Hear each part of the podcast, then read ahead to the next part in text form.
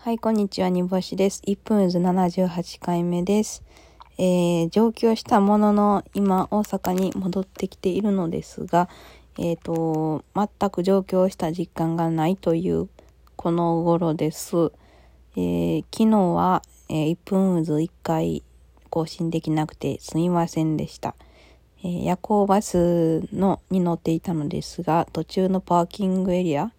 サービスエリアで撮ろうと思ったんですけど、普通に忘れてました。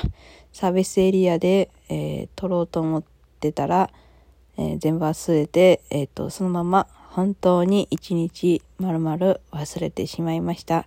すみませんでした。で、あの、サービスエリアがですね、